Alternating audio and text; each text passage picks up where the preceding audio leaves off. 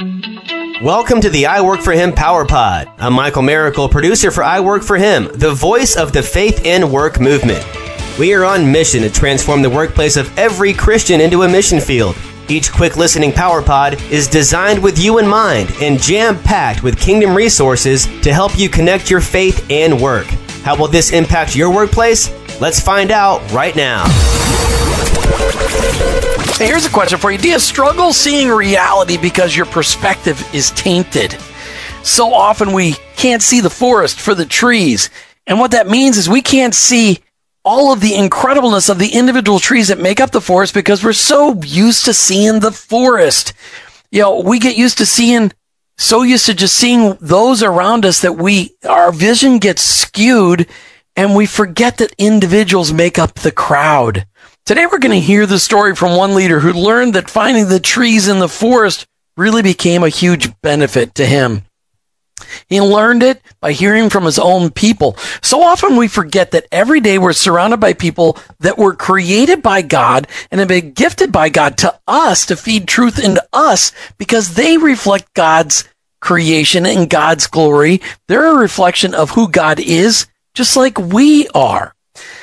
Tom Harper joins us today from Networld Media Group to talk about his latest book, Through Colored Glasses. Tom Harper, welcome to I Work for Him. Glad to be here. Thanks for having me. Tom, at what point in time then did you make that connection between that faith that you sought after for so many years and the work that you do every day? At what point in time did you make that connection? Well, it's funny because it was really quickly that I realized that there was a connection. It was just kind of a natural fit right out of the gate. I mean, I was just getting into the business world and I realized that there was a lot that was in the Bible that, that could connect with faith, I mean, with work. So, uh, where I was working at the time was a radio station. Uh, I was not a DJ. I always wanted to be a DJ, but, um, that was the glamour job. what I, what I did was sales. You know, I, I sold advertising and, uh, but and I realized that I was in a mission field. I just looked around. I saw, of course, unbelievers everywhere. I was at a rock station. We had several different stations in, in the in the whole building. Um, but thankfully, as as as I look back on it, God pulled me out of that within about a year. I mean, it was a really kind of a dark place uh, to be as a believer. There weren't a lot of other believers. Then I got into uh, business, and maybe we'll talk about a little bit my story later. But I started doing prayer breakfast. I, I put on some executive prayer breakfasts at um, different events that I attended. I got permission from the attend from the event producers and started doing that. I met a guy named Thom Rainer, who became the CEO of Lifeway and is an author on church health, church mm-hmm. growth. And um, he and I uh, created a partnership that was a church consultant training partnership and the website, and we trained pastors. And then I read a book called Halftime, of course, by Bob Buford. Probably a lot of your listeners have read that or should mm-hmm. read it. It was a because it, it's a midlife crisis book. Even though I was in my 30s, I felt like it was perfect time for me to read it because I wanted to start my second life. I wanted to start my life significance mm-hmm. as early as possible. Uh, and then I just started reading Proverbs, and I realized that Proverbs was all about work. And, and so I left the Bible open, and I still have it open on my credenza here. It was always open to, to Proverbs, and I would just spin around on my desk, look at my at the Bible on the credenza, and find a verse for that day, and, and it just it, it fed into the day, and it helped me out. I mean, at what yeah. point in time did you make that connection? Well, I just kept having this tug toward vocational ministry, and then that just started to morph into wanting to support people who were in ministry by using my, my business experience. So I got into some leadership at church. Um, uh, Thom Rainer and I started this this society for church consulting, and we were training pastors that wanted to help other other church leaders, and so we were training them how to do it. And and uh, so it was just kind of a mixture. I mean, I definitely saw an opportunity to be a minister, like a marketplace minister. But I also felt this tug to go into vocational ministry and use my business skills in that way. But I was just confused, you know, at the time. I was just kind of searching for what the path forward was for me. Tell us a little bit about this book. Tell us Leo's story. Well, Leo is this stressed out CEO who thinks he's a good leader. He's charming. He's been successful throughout his career, and people have pretty much loved him wherever he's gone, whatever he's done. But he's but he's on vacation with his wife, and he gets a call, and it's that kind of call that no one wants to get, especially on vacation. And it's his chairman saying that the company's at risk, things need to change, or Leo's, or, or he's going to be out of a job. So he's immediately just he's panicking, uh, and so he. Before he knows it, though, his CFO takes advantage of the situation and tries to make a case that he should be the CEO and that Leo's not doing the job. And then everyone else on the team, the leadership team, sort of scurries into this survival mode. And the story itself reflects this the corporate world reality in that people will do and say just about anything to get ahead or just to survive.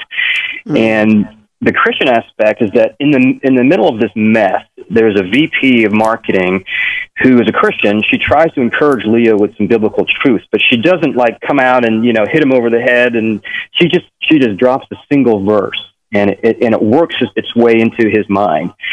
And so the question in the plot is that you know will Leo survive as a CEO? Will the company itself survive? Right. And and we get into his internal struggle of who he is. We've all worked with people that blurt out what's on their minds without even a filter, you know. Uh, and when someone is characterized by doing that, not only can they not learn anything, but or and prideful, but they're really a fool at the core. And drama and nonsense motivate them. So if you have a person like this on your team, you can save time and frustration for everybody by recognizing that blurting habit that they have and addressing it with them. And then the other principle really is from Proverbs fifteen thirteen. It, it simply says, "A happy heart makes the face cheerful, but heartache crushes the spirit." And this is telling us to look at people's faces. You know, don't ignore the simple visuals cues that we get that can reveal someone's inner thoughts and motivations. You know, if you're in a meeting, you can just look at the countenances of everyone around the table. Who looks happy, who looks sad, and and you can just tell um, that you know if someone's heart is is hurting, they can't help but show it on their face. Mm-hmm. And you know if if they're if they're joyful, if if things are going well, or if they're just happy internally, if the happy heart, their face is going to show.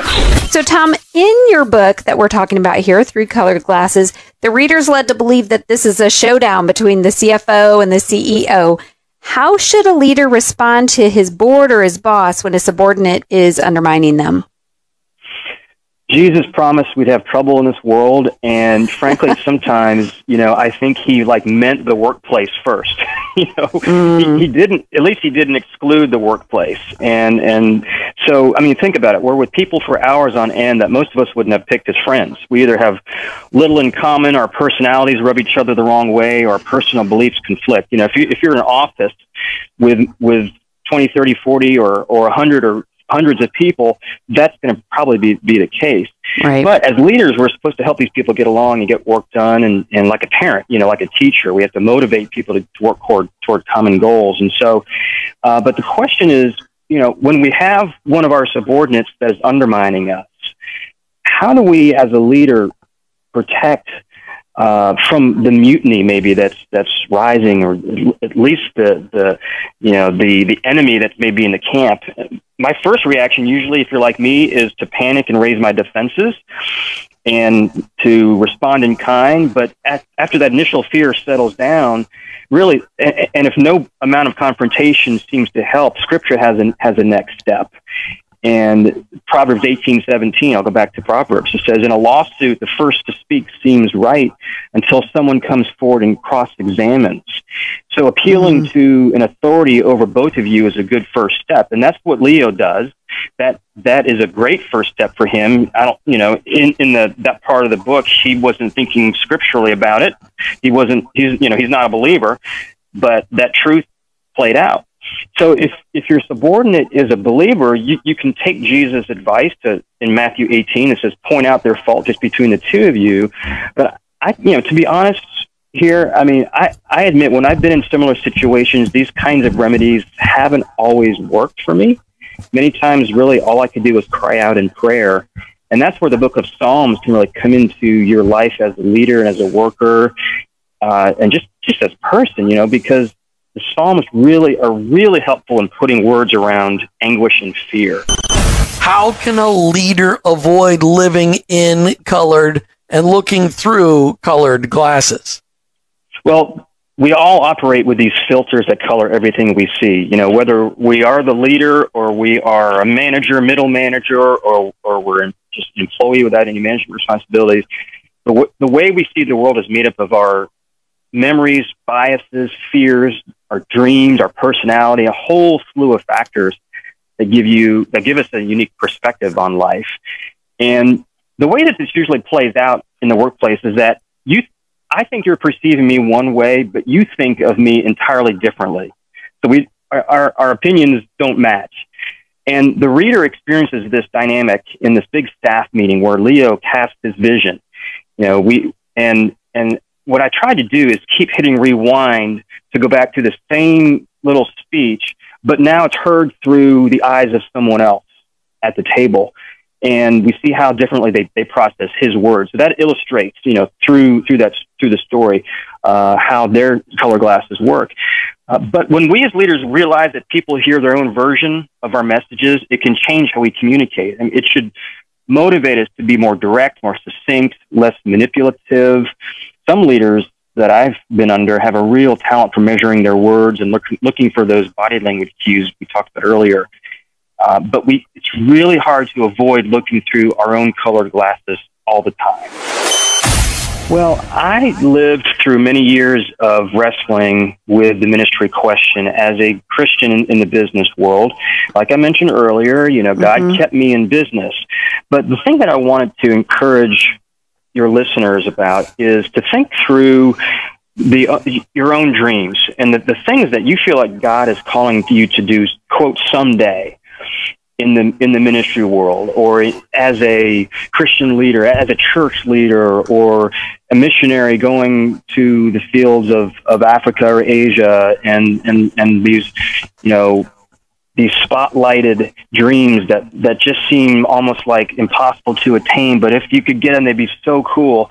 Well, let's let's back up because some of you may have that that reality happen in your life. But let's back up to the here and now, and let's look at where you and I are in life and work, and let's look at you know what is, is God already asking you to do what ministry is he, opportunity is he putting in front of you? What, what did he do just today or yesterday that gave you an opportunity to share the gospel, that gave you an opportunity to help someone who was hurting or to give them advice or to give them wisdom from the scriptures or from your experience and start there. And now start adding in, you know, after you start working on that in your life by looking for the moments, the opportunities that God has put in front of you, you can start to see how God is pulling you forward into your life of ministry.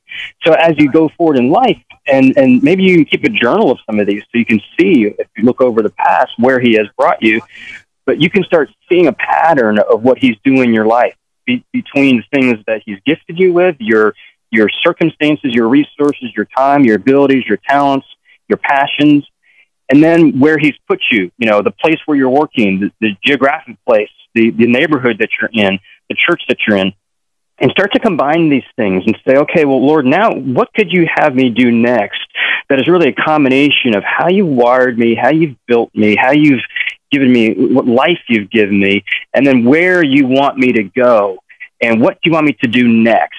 And I really believe that God honors that prayer by showing you something new that you can do for Him, for the kingdom, in a way that grows the kingdom and builds people, maybe even draws someone to Jesus. Maybe it's sitting on a plane and starting up a conversation, even though we all like to just kind of cocoon and, and read a book and put our headphones on.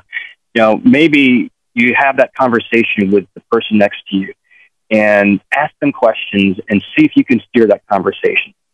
You might be amazed at what God can do through you if you just give him your hands and your feet and your mind and your your your lips to speak and and and the courage and and so that's the encouragement that I have today is to just go forward in courage and without fear and knowing that God's going to direct you if you let him and you ask him and you're in constant prayer with him. Right. And that's just a great relationship to be in with him. I think what's important for us, uh, just to, uh, I love the idea that that we all just recognize that we are right, we are where we are, right where we are, right then and right there, and that God can use us right where we are. And it may not be the perfect place for us. I know we've all had jobs where it wasn't necessarily a good fit, yet we're surrounded by people who need to meet Jesus. So while we're in that job, dreaming about a better place to be and a better place to work one day, and maybe a different way to use our skills, we still have people that we're surrounded by that need to meet Jesus. And that ministry opportunity, even in a place where we don't like working, can make that place a lot more tolerable when we start to realize the influence and the impact that we can make each and every day. Make sure you check them out online, networldmediagroup.com. You've been listening to I Work for, you've been listening to I Work for Him with your hosts, Jim and Martha Brangenberg. We're Christ followers, our workplace, it's our mission field, but ultimately, I work for Him. Thank you for listening to the I Work for Him Power Pod with your hosts, Jim and Martha Brangenberg. Want more? Hear the full broadcast at iworkforhim.com. Stay connected and receive Power Pack content when you sign up for our blog at iworkforhim.com or follow us on social media at iworkforhim. And finally, if today's message inspired you, please subscribe, rate, and review the show on your favorite podcast platform. Your review helps launch more workplace missionaries across the nation. That's at iworkforhim and online iworkforhim.com.